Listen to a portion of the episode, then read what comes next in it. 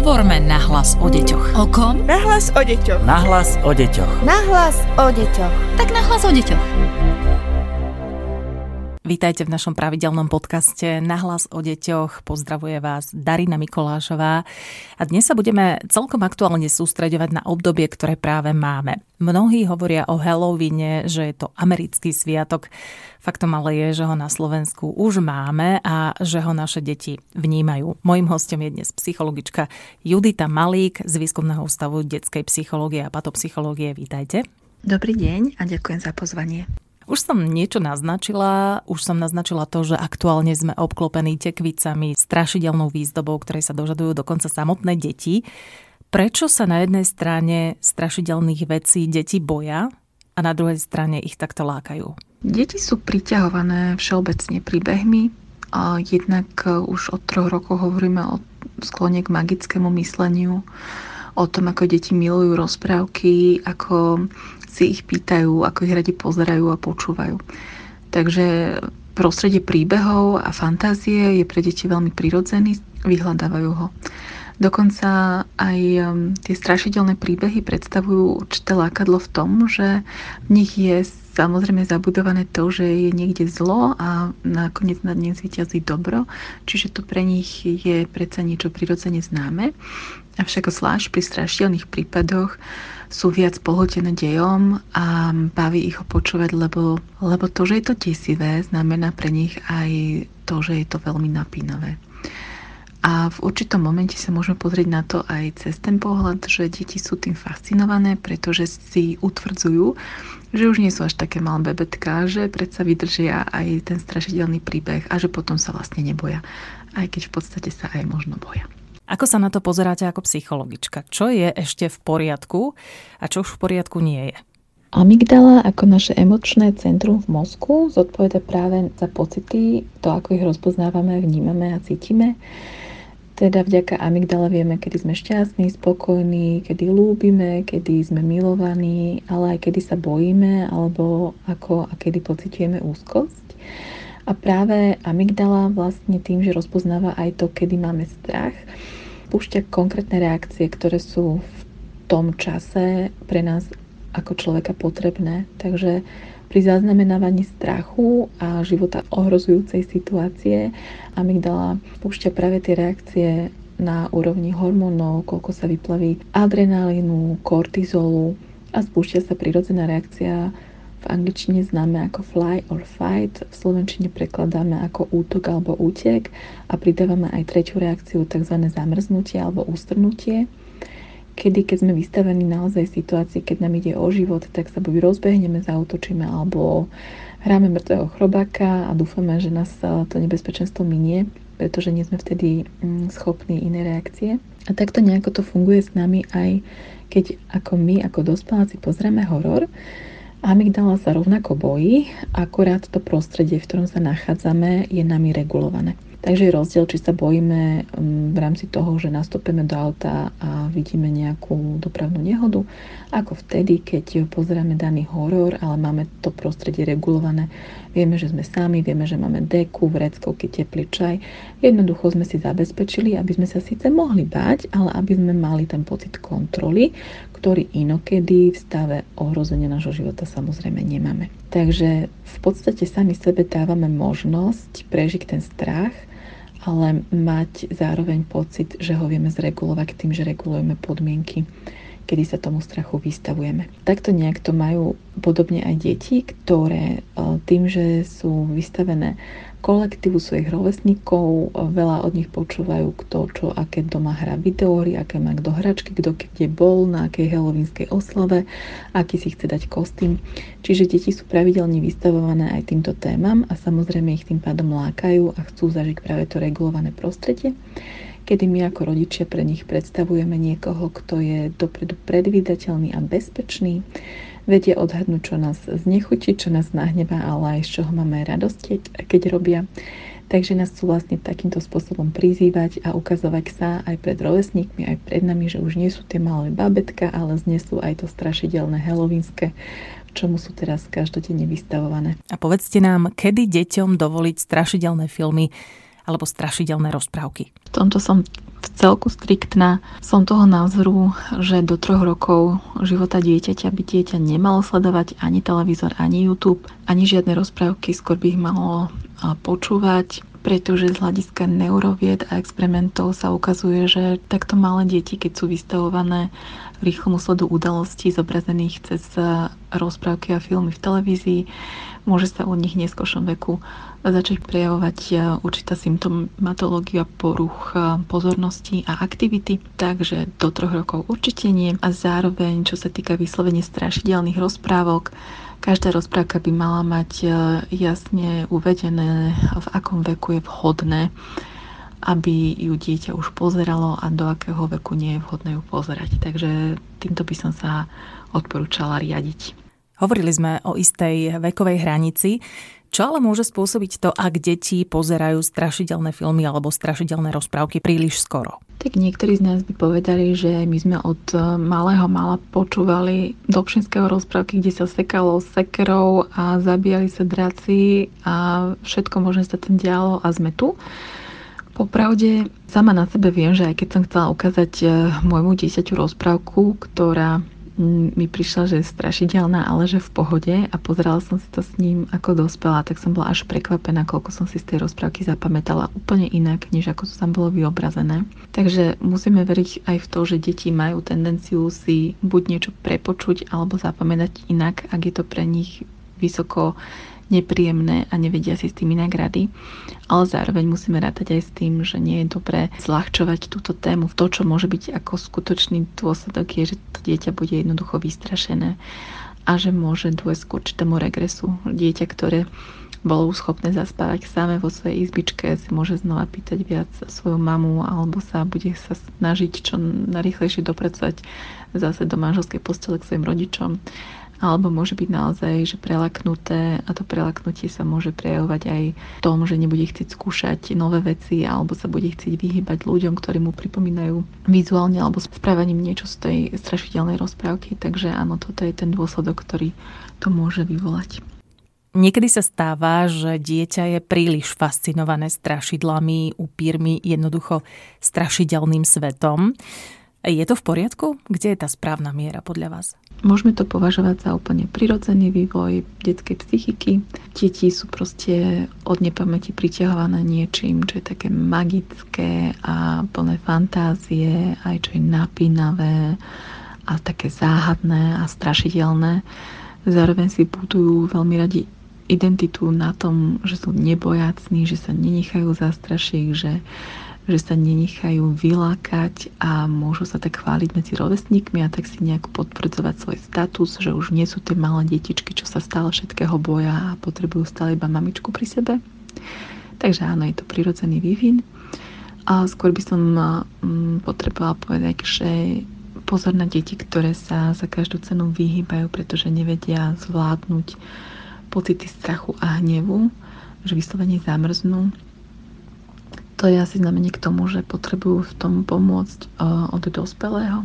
A čo sa týka správnej miery, skôr by som sa pozrela na to, že do akej miery to zasahuje do každodenného života s dieťaťom, ak vám neustále hovorí o tom, aké hrozostrašné mm, videohry hrajú jeho rovesníci a že on chce, alebo že jeho rovesníci už videli tamten horor a že ich rodičia im dovolili takú strašidelnú vec pozerať a podobne, tak by som sa pozrela, že do akej miery už to mení to, ako zvláda každý deň, či vie hovoriť aj o iných veciach, či je svedomitý v plnení svojich povinností, či si tým pádom neprežíva nejaký, nejakú väčšiu mieru frustrácie, že jemu to ešte nedovolíte. Čiže musíte zvážovať vyslovene to, ako si vlastne dieťa poznáte.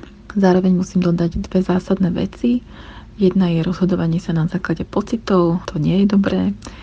Keď totiž to už raz dovolíte dieťaťu na základe toho, že ono má pocit, že to zvládne a vy už máte pocit, že vám vybuchne hlava, keď vás ešte raz bude nutiť mu to dovoliť, tak sa tá situácia už nikdy nedá naspäť. Hej? Že potom už budete musieť naozaj niesť tie následky. Keď to bolo naozaj nevhodné pre dieťa a vy ste to dovolili na základe jeho pocitu, Môže sa stať, že to rozhodnutie bude mať proste následky, ktoré budete musieť neskôr riešiť. A druhá vec, akokoľvek by vás dieťa prosilo, žiadalo, tak vy ste ten dospelý a vy ste ten zodpovedný. To znamená, že vy si ponesiete tú zodpovednosť. Jedna vec, ktorá je v tom rozhodná, je skúsiť to neurýchliť, nič tomu dieťaťu neutečie a skôr ho v tom sprevádzať, než mu vyslovene zakazovať, pretože poznáte, ako deti fungujú. Keď im niečo striktne zakážete, tak to budú skúšať nejakým spôsobom zlomiť túto hranicu. Ale keď ho v tom budete sprevádzať, prečo si myslíš, že to je také super? A čo by ti to vlastne mohlo dať, teda vidím, že to je pre teba dôležité, čo si myslia kamaráti, alebo vidím, že ťa to naozaj zaujíma, že sa na to veľa pýtaš, to znamená, že, že na tým asi veľa uvažuješ. Čiže dávať mu také tie postrehy naše, nielen, že nie a povedal som nie, ale skúšať otvárať ten dialog. Niekedy to dieťa samotné uzná, že, že teda ešte môže počkať. A teraz si teda poďme navzájom radiť, ako deťom vysvetliť toto obdobie, ktoré práve máme. Halloween, dušičky, to, že chodíme na cintorín a podobne. Začala by som najprv eh, dušičkami.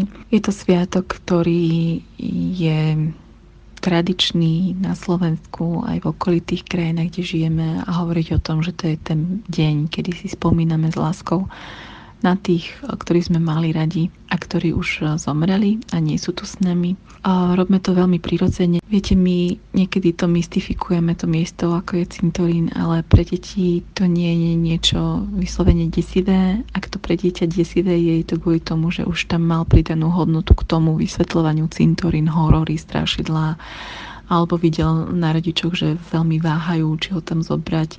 Treba to jednoducho podať že to je normálne, deje sa to raz za rok a vždy prihoďte, ako ste to vy vnímali ako deti.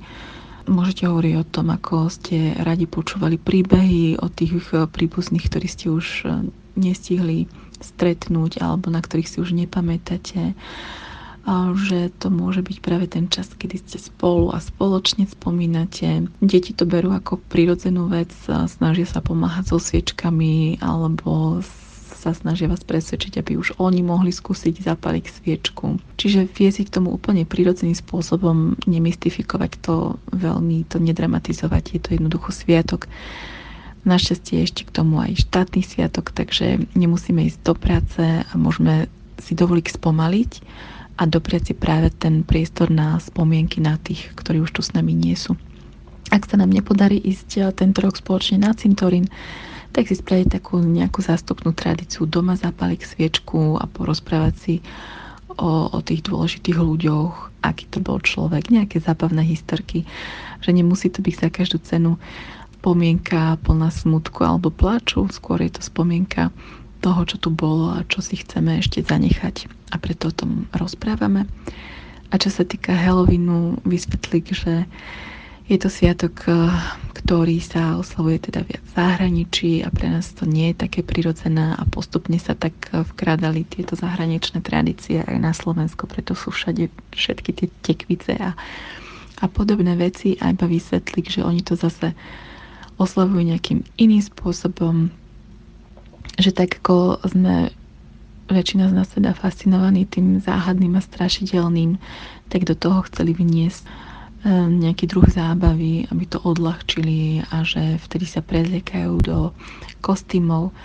Zase povedať, že je úplne prirodzené, každého z nás láka aspoň na jeden deň vyskúšať, aké by to bolo byť niekým alebo niečím iným. Čiže znova to nejak veľmi nemystifikovať, ono častokrát tí deti sa boja bez toho, aby rozumeli tomu, prečo sa boja, pretože jednoducho ten odkaz e, im podsúva spoločnosť, že to je to super obdobie, kedy je super sa báť ale keď im povieme, že, že je to vlastne založené na tom, že, že nechceme zabudnúť na tých, ktorí už tu s nami nie sú a spájajú nás tie krásne spomienky a spomíname si, tak je to taký ten pekný, pekný sviatok, ktorý môžeme v rodine prežiť na základe tradícií a spoločných chvíľ.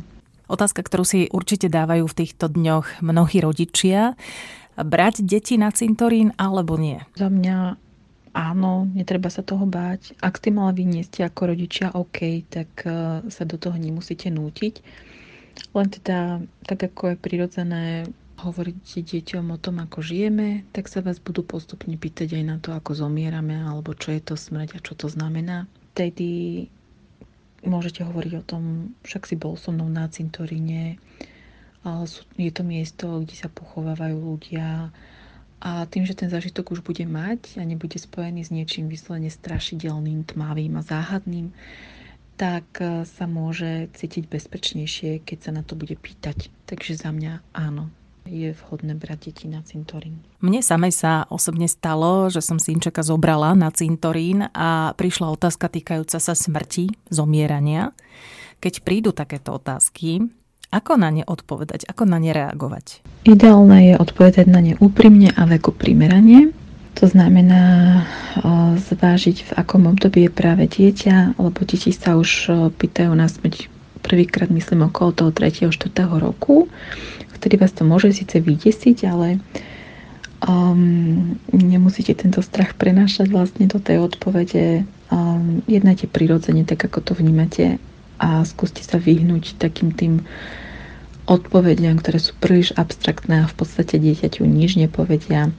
Takže skúsme sa vyhnúť práve takým, že keď niekto zomrie, tak zaspí na veky, lebo budete mať dieťa, ktoré nebude chcieť spať skúste sa vyhnúť takým tým kliše, že sa z neho stane anielik alebo hviezdička, pretože deti potom vyrastú a pochopia, že to tak celkom nie je s tými hviezdičkami a môžu vám to potom buď vyčítať alebo nechať v sebe také mierne znechutenie alebo zatrpnutie z toho, že sa budete vyhybať zásadným otázkam a nebudú vám až tak veriť.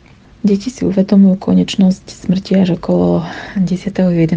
roku života. Dovtedy je to pre nich ešte príliš abstraktné a nevedia to celkom poňať ako odpoveď, keď hovoríte, že, že to je konečné, že smrť sa nedá teda vrátiť späť. Že keď niekto zomrie, tak to neznamená, že ho ešte o mesiac môžete vidieť alebo mu zatelefonovať alebo ho ešte stretnúť. Takže hovoriť o takých tých veciach, ktoré, ktoré vy viete povedať bez toho, aby ste sa pri tom nejakým spôsobom trápili. Ak sa vás dieťa spýta na smrť, čo je to smrť, čo je to zomieranie a vy neviete hneď zareagovať, tak mu povedzte že úplne úprimne, že je to super otázka, ďakujem ti, že sa ma pýtaš, potrebujem si to rozmyslieť, aby som ti to vedel povedať tak, aby to bolo pre teba um, pochopiteľné, aj pre mňa by to bolo v pohode Vrátime sa k tomu chvíľku neskôr. Súhlasíš? Áno, súhlasím. OK. A pripravte sa na to.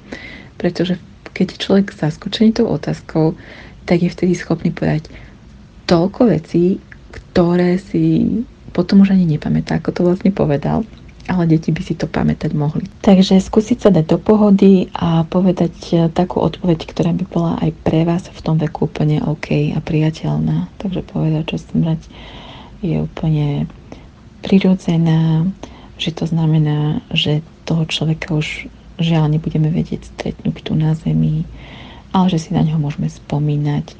A ešte sa riete pravidlom, že hovoriť málo, stručne, ale skôr on dávať deťom priestor, čo by sa ešte chceli spýtať a znova reagovať na to, čo sa pýtať chcú. Niekedy sa stane, že dieťa sa spýta jednu otázku, vy ju zodpoviete a keď sa spýtate, či má ďalšie, tak povie nie ale zároveň sa pritom môže, sa k tej otázke môže vrátiť neskôr, či už pri úplne spontánnej hre alebo večer pri čistení zubkov. To je iba znamenie toho, že dieťa si potrebuje dávkovať, že to, čo ste mu povedali, ešte spracovávalo a že prišiel čas na ďalšiu otázku a tak sa ju spýta.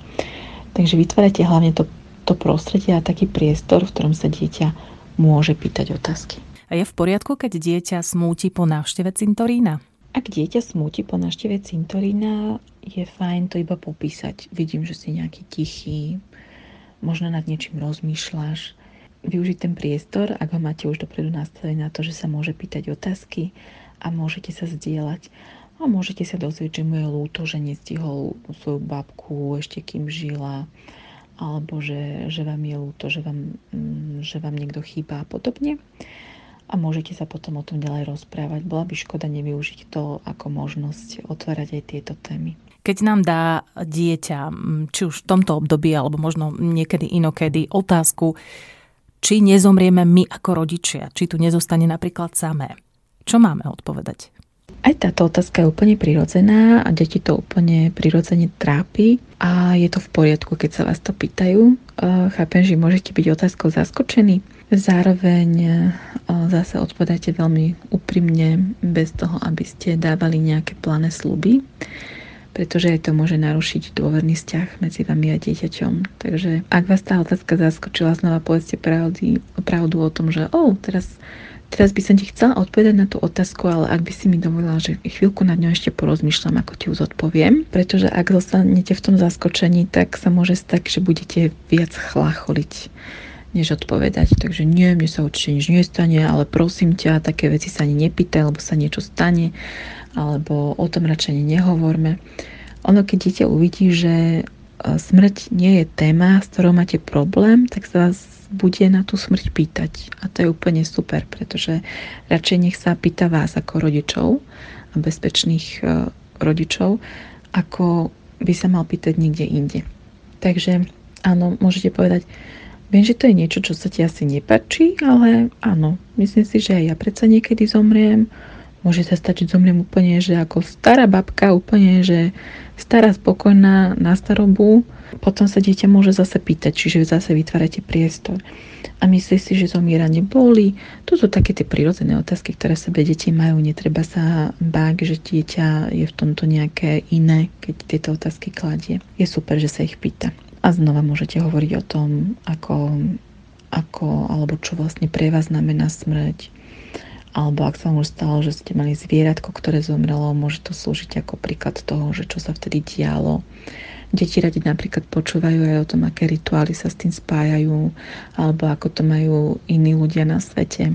Môžete hovoriť o tom, aké sú napríklad iné pohrebné tradície, že my síce nosíme kvety na cintorín, ale Židia napríklad nenosia kvety, lebo sa pre nich spájajú s oslavou, ale nosia na, na cintorín kamene Deti to radi počúvajú, pretože deti veľmi radi počúvajú príbehy. A ako náhle do tých príbehov nebudeme klásť niečo také mystické ako strach, hrôza, des, ale bude to úplne prirodzené rozprávanie, tak dieťa nadobúda v sebe tú istotu v tom, že sa na vás môže s takýmito otázkami obracať. Ďakujem za vaše vzácne rady. Dnes nám radila psychologička Výskumného ústavu detskej psychológie a patopsychológie pani Judita Malík. Ak máte akékoľvek otázky týkajúce sa nielen tejto témy, tak nám určite napíšte darina.mikolasová zavinač alebo nahlas o deťoch zavinač woodpub.sk. Želáme vám pokojné sviatočné dni a pokojné prázdniny, ktoré aktuálne majú naše deti. Podcast Nahlas o deťoch realizujeme v rámci národného projektu štandardizáciou systému poradenstva a prevencie k inklúzii a úspešnosti na trhu práce. Projekt sa realizuje vďaka podpore z Európskeho sociálneho fondu a Európskeho fondu regionálneho rozvoja v rámci operačného programu Ľudské zdroje. Hovorme nahlas o deťoch. O kom? Nahlas o deťoch. Nahlas o deťoch. Nahlas o deťoch. Tak nahlas o deťoch.